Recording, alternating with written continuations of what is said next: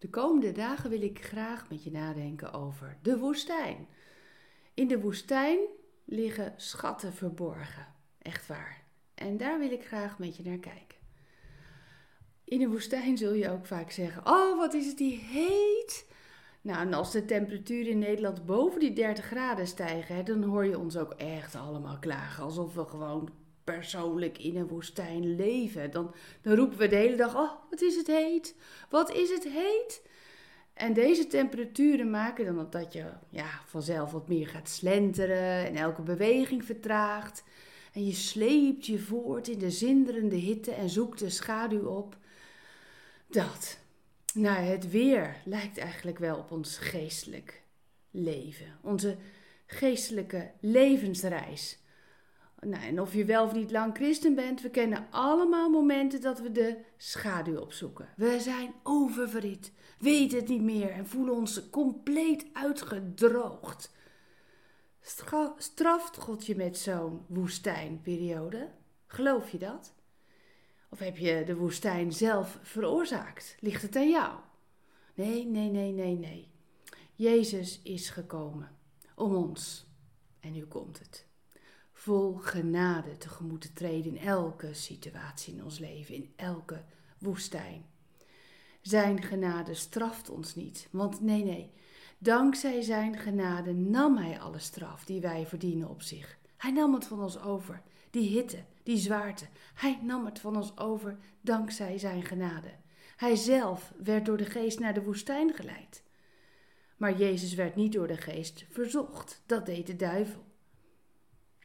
Hij stelde Jezus op de proef. Er staat in Matthäus 4, vers 1: Daarna stuurde de Heilige Geest Jezus naar de woestijn. Dus de Heilige Geest voerde Jezus naar de woestijn. En wat gebeurt daar? Waarom kun je je dan in die woestijn zo uitgedroogd voelen? Ja, logisch, in de woestijn krijg je dorst. Als je dan water drinkt, hoe smaakt dat water dan, denk je? Wat denk je? Ik weet het zeker. Zo lekker. Heerlijk, heerlijk. Als je los van alles en iedereen in een grote gele zandbak staat en je hebt het heet, dan is de schaduw van de Allerhoogste het mooiste geschenk van de wereld. Mag God jouw schaduw zijn in de hitte. Roep zijn hulp aan in elke woestijnsituatie in je leven. Roep hem aan. Ga in zijn schaduw staan. De Bijbel koppelt woestijn altijd aan hoop. Echt waar. Kijk het maar naar. Kijk in Jesaja 35 vers 6 tot 7.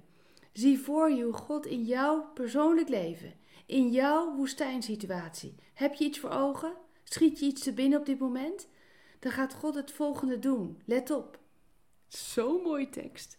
Jesaja 35 vers 6 tot 7. Want in de woestijn zullen beken ontstaan en de steppen rivieren. Oh, lekker al het water in die woestijn. En dan gaat het door.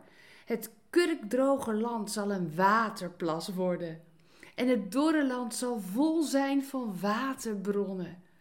Dat gebeurt er als God in jouw leven de schaduw mag zijn. Dat gebeurt er als je Hem uitnodigt in jouw woestijn. Ik daag je uit om dat vandaag, vandaag zeker te doen. Bedankt voor het luisteren naar Ik Wonder Jou. Hebben de woorden je hart geraakt en de teksten je geïnspireerd? Gun ook anderen Ik Wonder Jou. Meld ze aan bij www.ikwonderjou.nl. Ik ben zo blij dat je bestaat.